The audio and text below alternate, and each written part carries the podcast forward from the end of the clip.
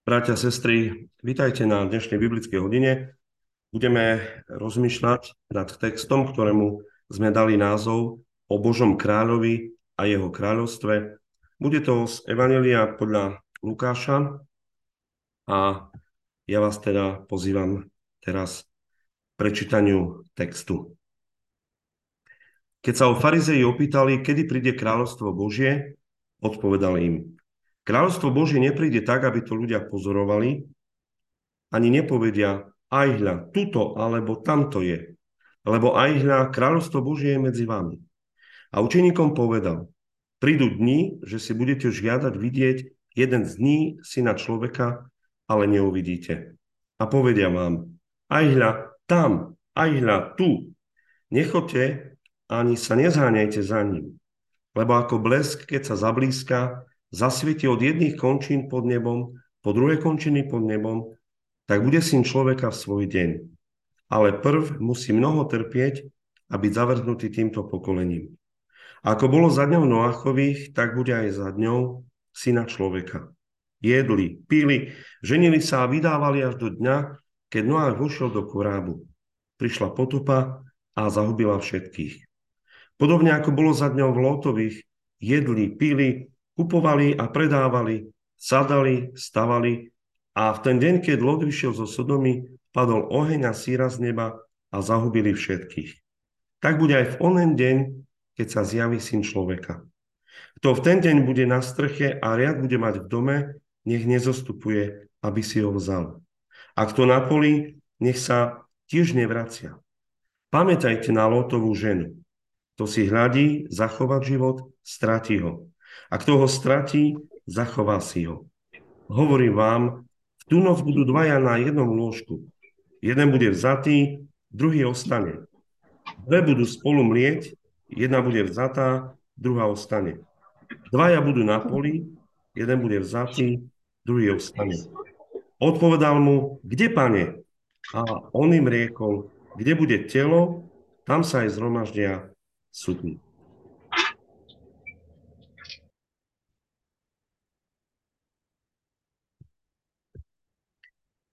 Bratia a sestry, čítali sme text, ktorý by sme mohli zaradiť do časti eschatologických textov. Text patrí teda medzi texty, ktoré hovoria o konci vekov, z toho je to slovo grécke eschatos, teda posledný, veda alebo náuka, slovo, učenie o posledných veciach človeka. Teda aj nielen o posledných veciach človeka tu v časnosti, ale aj o tom, čo bude po smrti. E, tento text patrí aj medzi tzv. apokalyptické texty. To je zase iné grecké slovo apokalypsis, čo znamená odhalenie alebo zjavenie skrytých vecí. Hneď na začiatku chcem, bratia a sestry, aké si upozornenie povedať, že v tomto našom texte nie je komplexné eschatologické učenie. My ho nachádzame vo všetkých textoch Novej zmluvy, akoby také čriepky, mozaiky, také poznámky, obrazy a spolu to musíme ako si zliepať, i keď hneď na začiatku musíme povedať, že túto mozaiku postavíme alebo budeme vidieť dokonale až vo väčšnosti a v kráľovstve Božom. Pojem apokalypsa sa používa nielen v judaizme, v kresťanstve, ale používalo sa aj v gréckej, rímskej, gnostickej, stredoiránskej, dokonca aj islamskej literatúre. Slovo apokalypsa znamenalo zjavenie o nebeských tajomstvách, o nejakých náboženských pravdách spojených s budúcnosťou ľudstva, s koncom sveta, mohli by sme povedať. Slovo apokalypsa sa používala aj pre spisy literárne náboženské knihy, ktoré toto zjavenie konca sveta obsahovali, tak sa niekedy zvykne hovoriť aj o zjavení Jána ako apokalypse a o napríklad tejto časti Lukášovho Evanília ako o tzv. malej apokalypse. A prenesenie toto slovo sa používa aj bežne profáne v našom svete aj dnes, keď sa hovorí o nejakej veľmi hroznej veci, udalosti, nejakej pohrome, nejakej hrozostrašnej vidine človeka, zjavení, ale aj o katastrofe s veľmi ničivými následkami.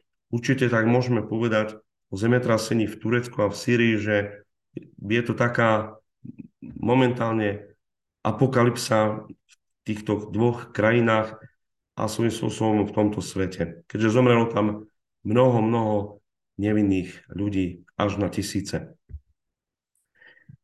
Eskatológia a vôbec tieto eskatologické texty, témy a, a apokalyptické témy vždy boli a sú zaujímavé, sú zrušujúce, lebo je v nich zálené tajomno, tajomstvo a tieto témy vyvolávajú veľkú zvedavosť. Keď sme predčasom v diskusii na tejto biblickej hodine rozprávali, že takúto akúsi zvedavosť v cirkvi a aj niekedy v tých, a najmä v tých mládežnických kruhoch zbudujú témy anielov, démonov, zázrakov, tak to je tiež z tejto kategórie tém, ktoré nás lákajú, o ktorých sa ľudia radi rozprávajú a radi čítajú a na ktorú sa dá pomerne aj veľa teoretizovať. Spravidla pri e, týchto témach, aj pri tejto téme, my ľudia zvykneme mať také extrémne postoje, aj kresťania. Buď tie témy preceňujeme, teda dávame im príliš veľmi silný dôraz, veneme sa až veľmi otázke zázrakov, démonov, ale aj budúcnosti sveta, konca sveta. Chceme to ako keby všetko pochopiť a mať, mať to všetko poukladané. A ten druhý extrém, je, ak tieto témy podceňujeme, ak ich možno aj zámerne obchádzame, zamlčiavame, ak sa im ako keby vôbec nevenujeme, ako keby neexistovali. Človek a vôbec ľudstvo odjak živa túži poznať svoju budúcnosť. Aj my sami ju chceme poznať, e, preto ten, to povolanie veštic nevymizlo a stále tu existuje, lebo mnohí ľudia skutočne veľmi radi by chceli poznať, čo ich čaká v budúcnosti. Určite človeka odjak živa aj e, zaujímal koniec sveta a okolnosti konca sveta. Mm, na jednej strane je to aj čosi ľudské a mohli by sme aj povedať, že ono to má aj svoje nejaké pozitívum a ja si dovolím povedať, že je to áno aj to Bože v nás, že uvedomujeme si, že my ako jeho stvorenstvo tu na tomto svete máme ohraničený svoj život, aj tento svet nie je väčší a nekonečný. A toto poznanie memento mori, pamätaj na svoju smrť, na svoju, na svoju pominuteľnosť, na svoj koniec, to staré latinské príslovia alebo také varovanie je, je správne, lebo ak by sme si mysleli, že tu budeme na veky, tak si niektorí nielen myslia, ale aj žijú. Ak my sme si mysleli, že svet tu bude na veky, tak asi by e, ten náš život nebol životom zodpovedným. Áno, e, keď e, už len nie tak dávno, v roku 2000, keď, keď sme vstupovali do nového tisícročia, objavili sa mnohé varovania pred koncom sveta.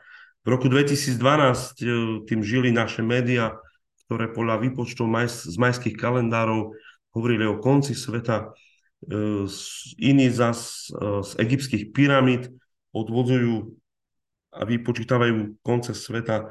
Určite poznáte e, predpovede Nostradama, alebo aspoň to meno, predpovede Sibily, bulharské veštkyne Baby Vangy, ale nebudeme sa tým zaoberať. Teda len ako, ako také zdôra, pripomenutie toho, že je to téma, ktorá tu bola, je a bude. Sú možno aj tieto výpočty konca sveta.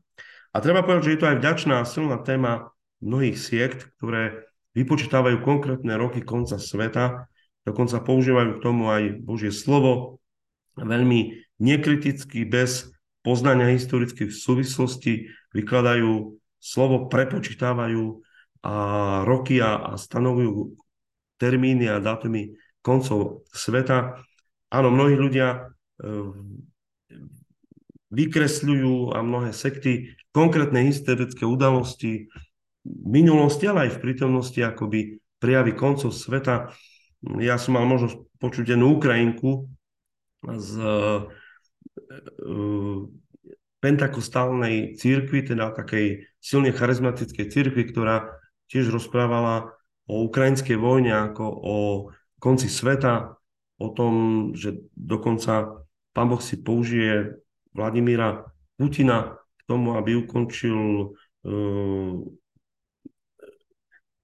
aby zastavil to, to pohanstvo západu, aby, aby teda cez neho zničila a ukončil beh tohto sveta.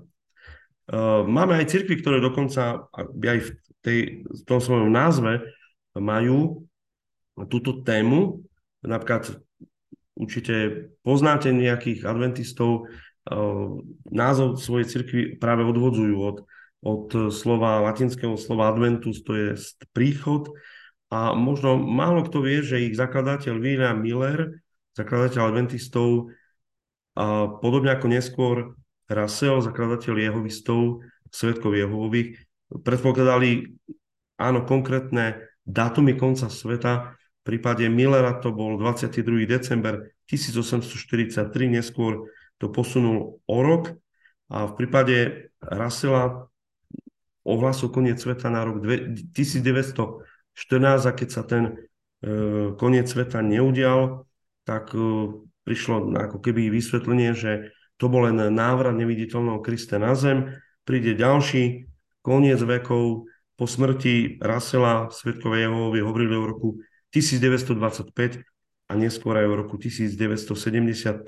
Dnes ak by ste im toto povedali a možno, že aj trošku s takou výčitkou, že, že teda nie je to ich predpovedanie konkrétneho dátumu biblické, tak by, by to možno aj zapreli tak ako mnoho iných vecí. Ale to je historický fakt.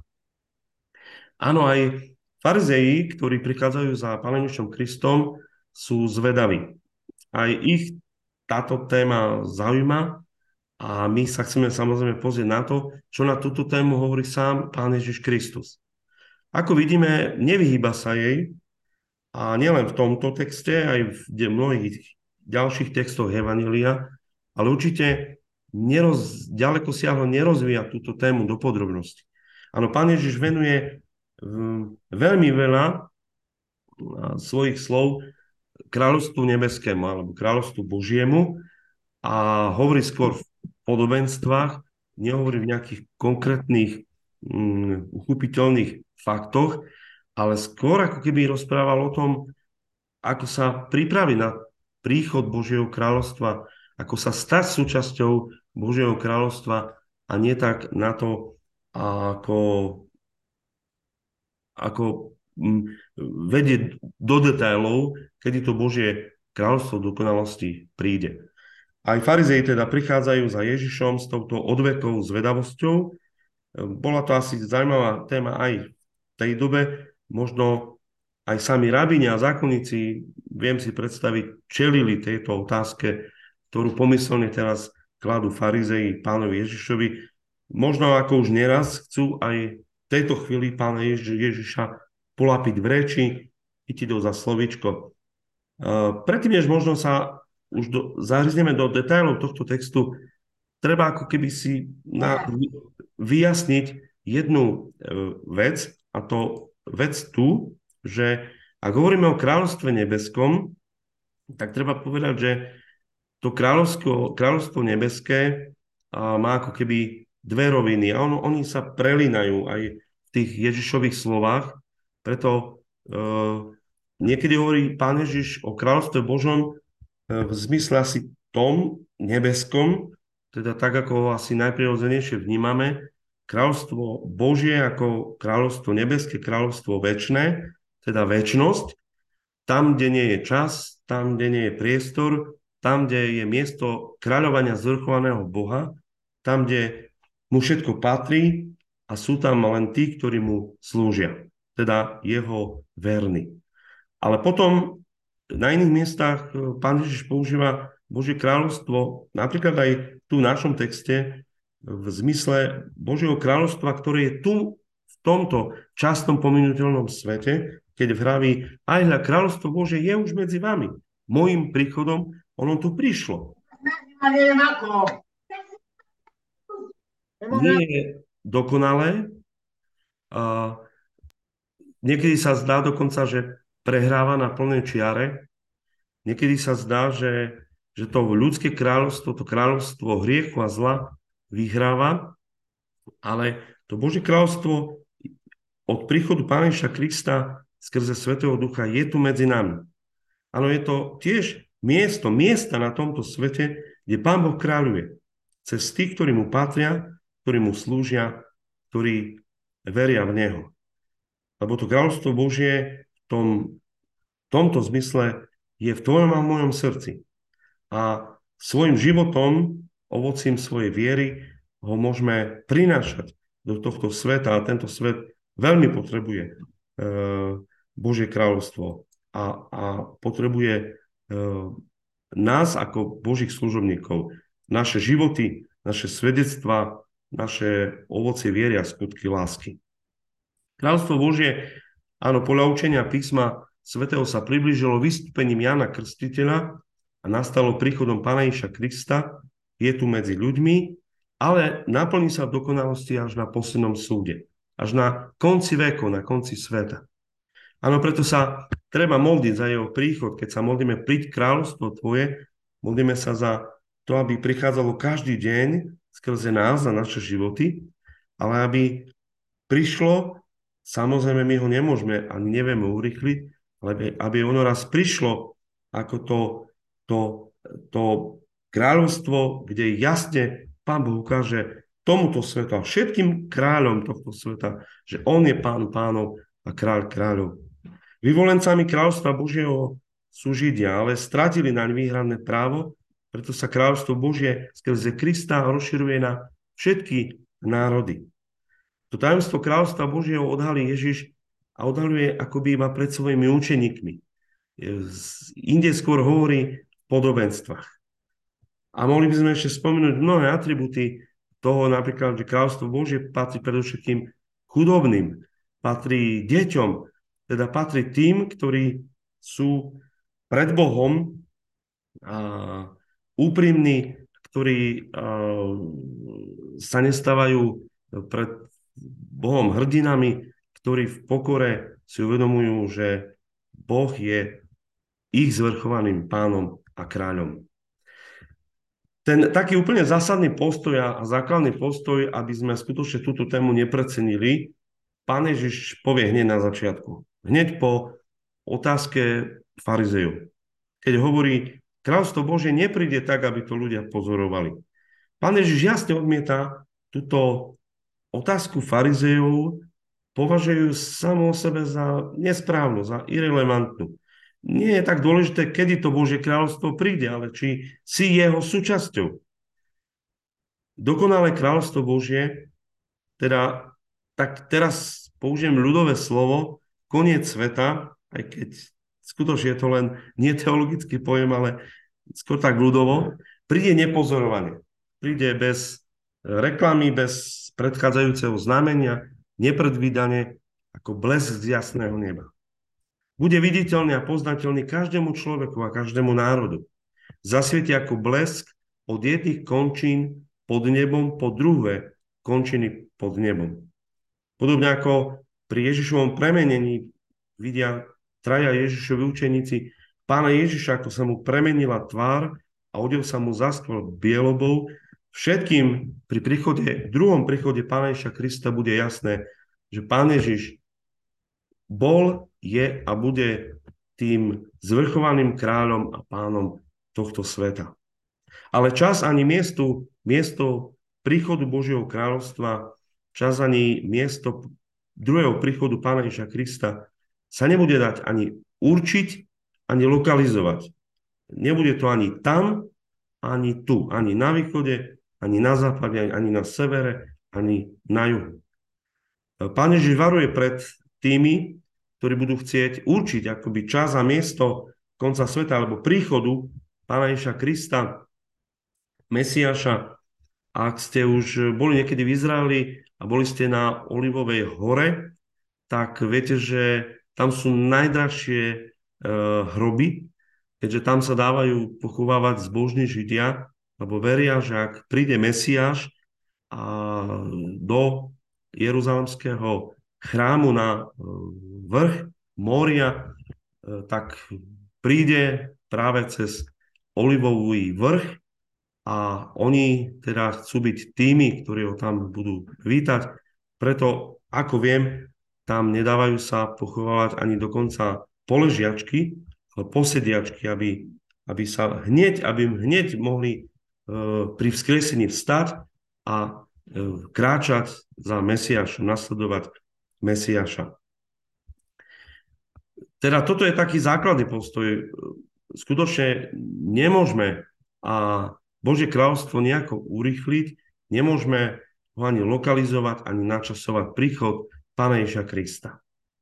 Príchod kráľovstva Božieho neurychlíme. Hoci ne, túžime potom, uh, túžime po stretnutí s Bohom, túžime, aby Pán Ježiš čím skôr prišiel, a takúto vieru a túžbu mali prví kresťania, ktorí skutočne uh, verili, že ešte počas svojho života zažijú druhý príchod Krista. Ako kristovci môžeme mať niekedy takúto túžbu, e, možno niekedy aj s pocitom toho, ako, ako nás nebaví už žiť v tomto svete, a to nemusíme mať ani veľa rokov, ako možno nás nebaví sa pozerať, kam tento svet speje a možno by sme radi tak tomuto svetu, aby Pán Ježiš ukázal tak viditeľnejšie, poriadne, aby, aby ľudia mohli v Neho uveriť. Ale čas milosti trvá je tu čas, keď máme v pokore slúžiť Kristovi, nemáme urychlovať ten príchod Krista, lebo nie je to v našej kompetencii.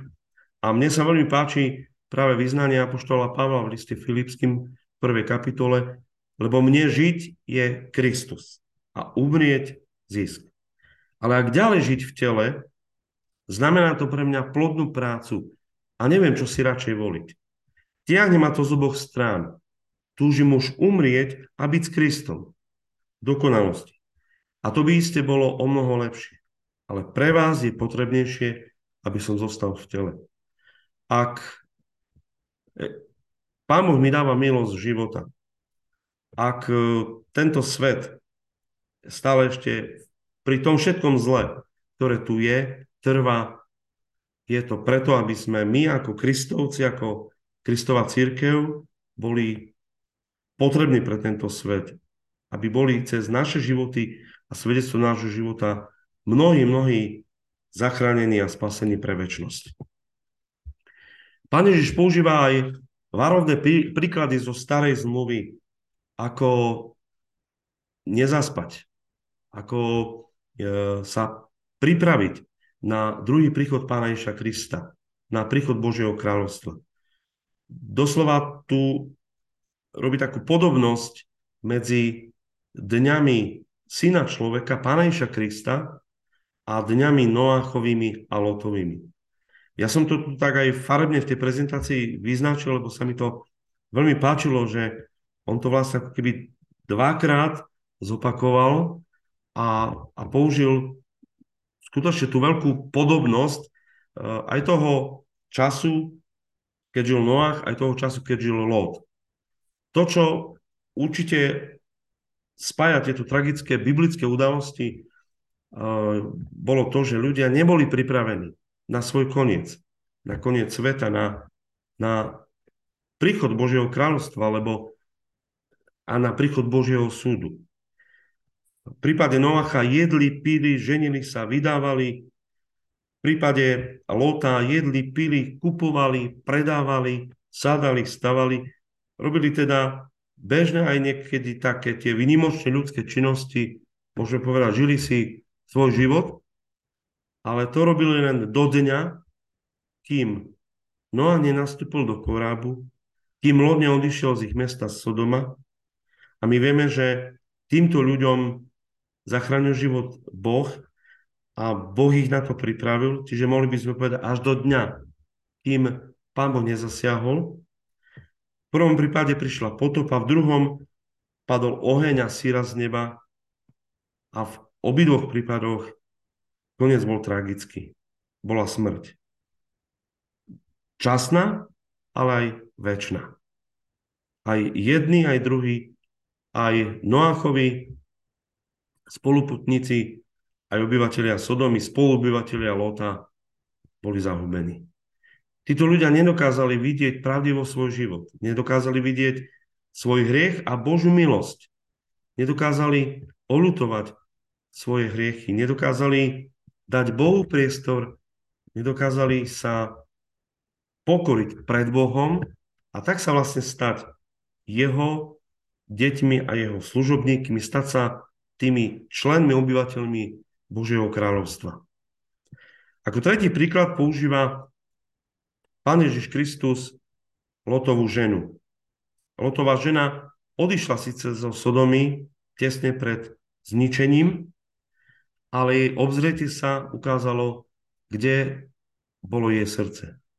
Ukázalo, že milovala ten svoj časný život, milovala to všetko, čo jej Sodoma ponúkala, milovala hriech a nedokázala sa ho vzdať a ten jej pohľad vlastne ukázal to jej myslenie a ukázal to jej srdce. Pán Ježiš Kristus tu používa po druhýkrát podobné slovo, keď to zovšeobecňuje a hovorí, kto si hľadí zachovať život, kto by si chcel zachrániť život, ten ho stráti. Kto by strátil život pre mňa, zachráni si ho. Áno, tu sa nemyslí na len tú stratu života v zmysle, že človek zomrie pre Krista.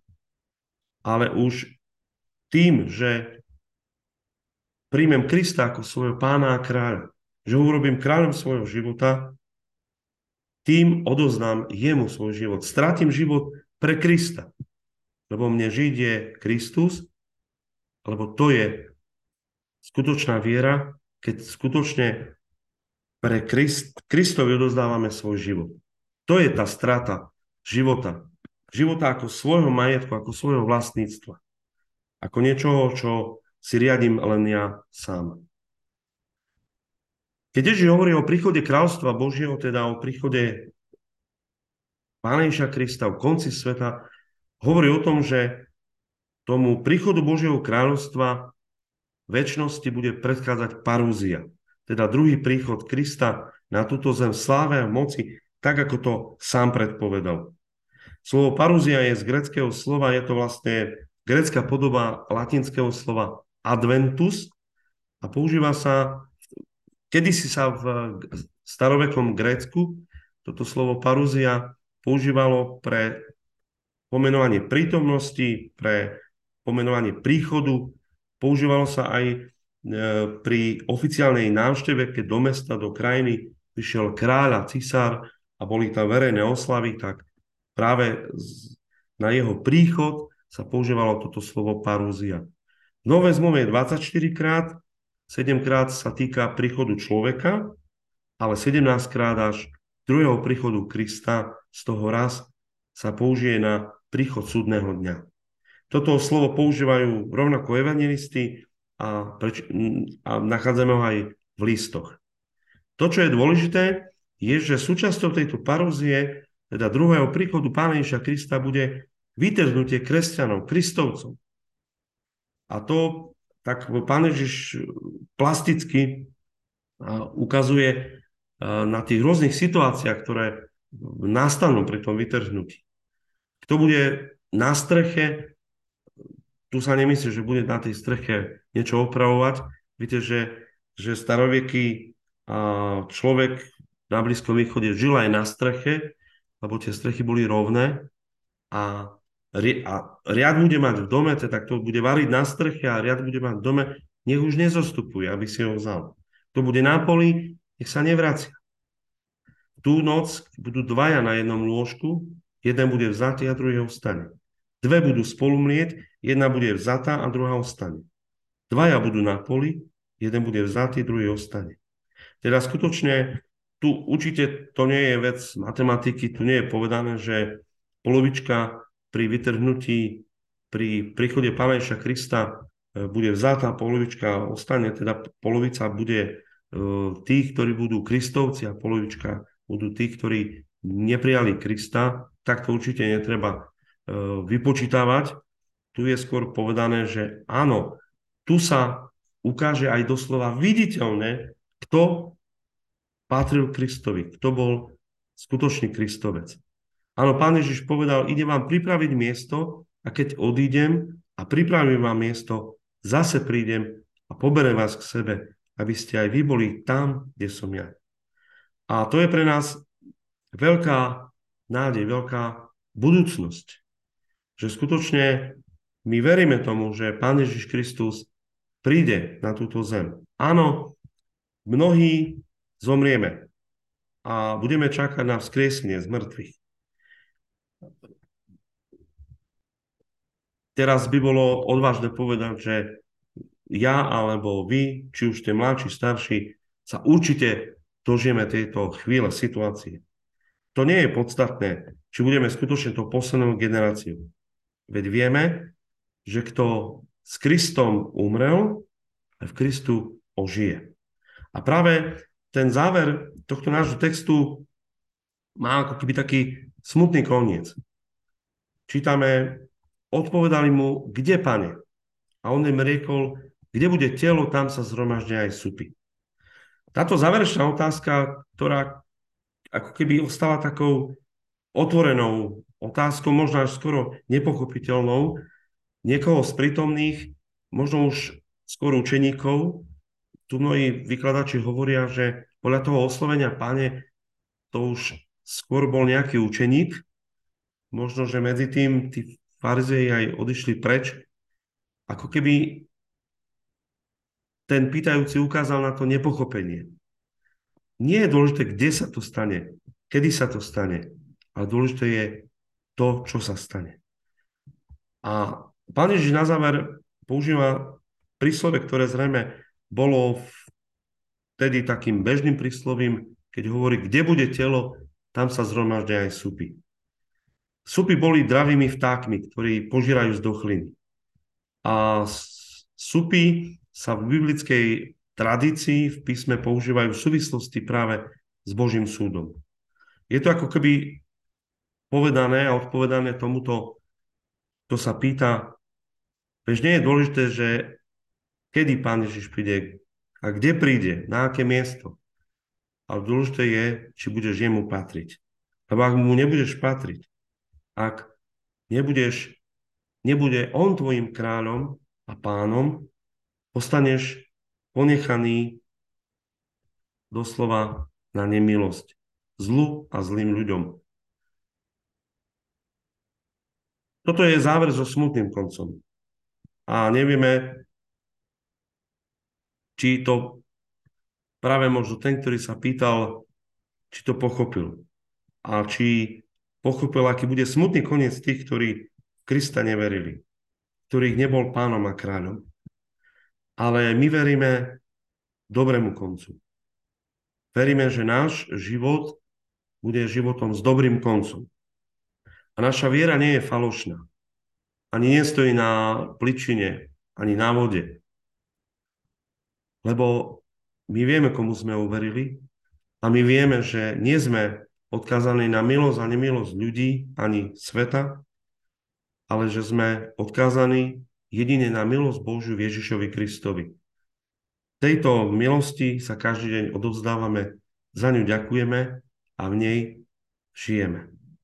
A tak najlepšiu prípravu, bratia a sestry, na príchod Božieho kráľovstva, najlepšiu prípravu na svoj koniec života na koniec sveta, konca vekov, je ten Pavlov životný program, lebo mne žiť je Kristus a umrieť zisk. Tak chcem vás pozbudiť k tomu, aby sme skutočne bojovali dobrý boj viery. Aby sme raz dosiahli väčší život, do ktorého sme boli povolaní a verím, že aj pre mnohými svetkami sme v našom živote vyznali dobré význanie. Áno, Božie kráľovstvo tu dokonalosti ešte nie je. Ale žijeme ho už tu. Buďme dobrými služobníkmi Božími, prinášajme Božie kráľovstvo tam, kde nás Boh postavil, tam, kde žijeme, šírme ho, šírme jeho hodnoty, hodnoty lásky, milosti, odpustenia, zmierenia, pokoja, radosti. Aby sme raz mohli z Kristovej milosti naplno okusiť dokonalosť a krásu Božieho kráľovstva. Nech sa tak stane medzi nami. Amen.